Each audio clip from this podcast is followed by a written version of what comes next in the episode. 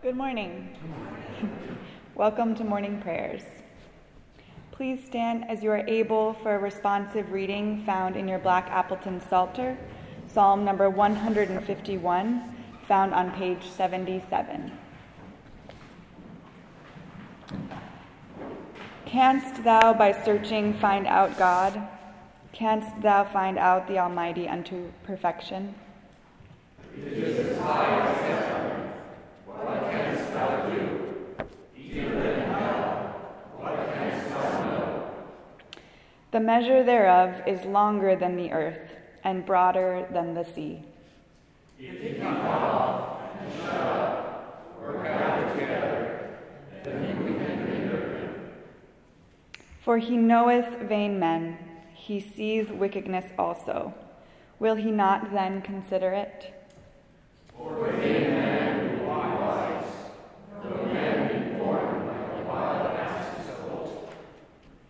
If thou prepare thine heart, and stretch out thine hands toward him, If iniquity be in hand, put it far away, and let not wickedness dwell in thy for then shalt, la- shalt thou lift up thy face without spot. Yea, thou shalt be steadfast and shalt not fear.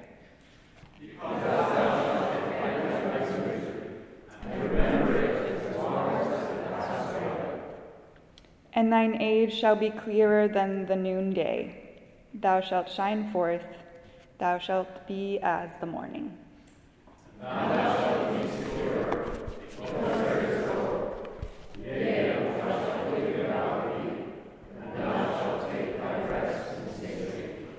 You may be seated.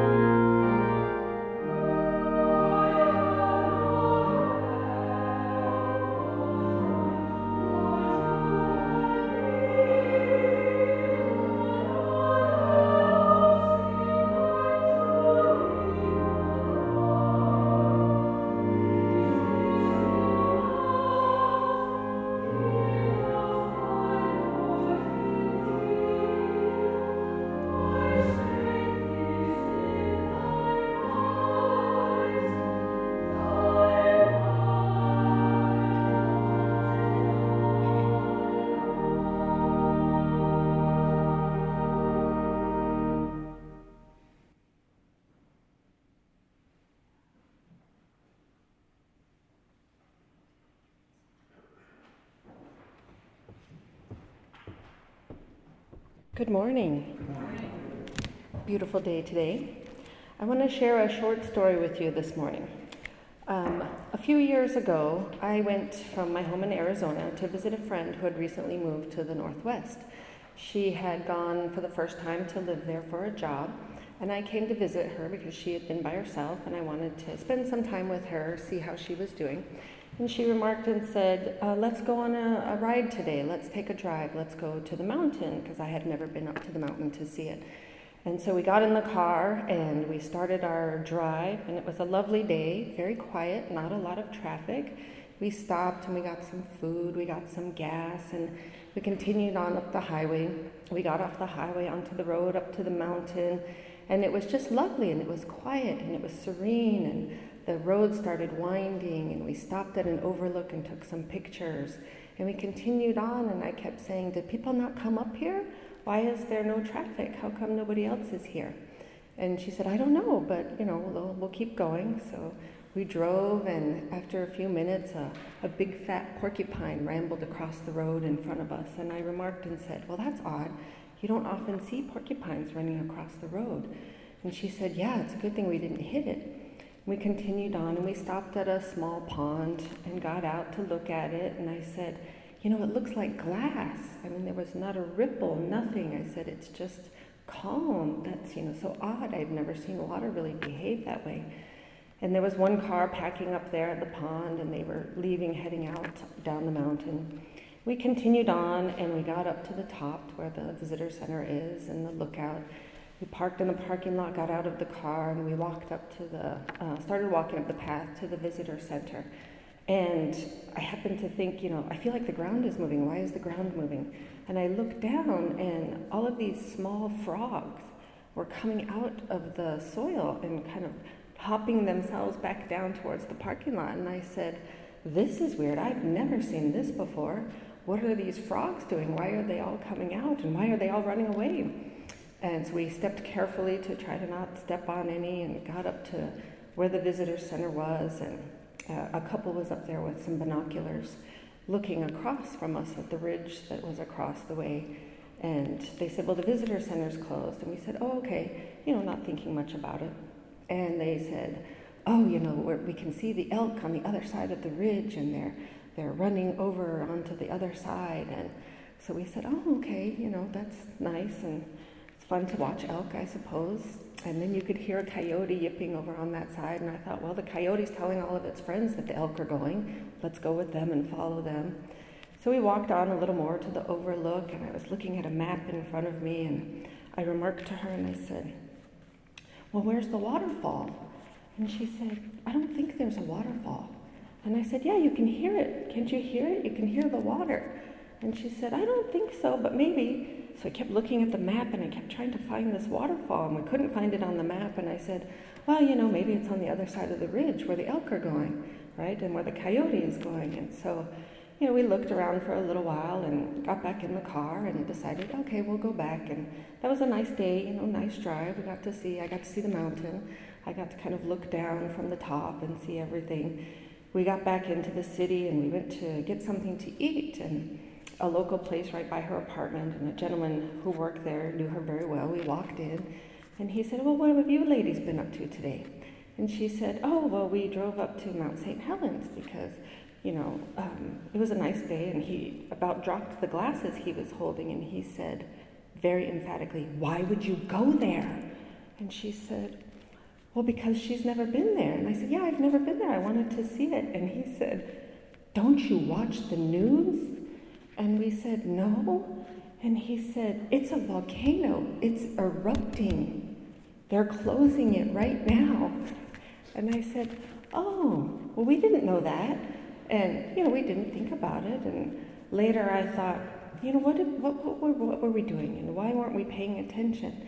And I thought in my mind, maybe there were, um, it was our own way of having a pilgrimage, right? Of getting out, going to see something not a pilgrimage to find anything in particular, right, but a pilgrimage to um, find independence and to to be responsible on our own by ourselves, because a lot of people were very um, cautious about us being by ourselves, going on long drives.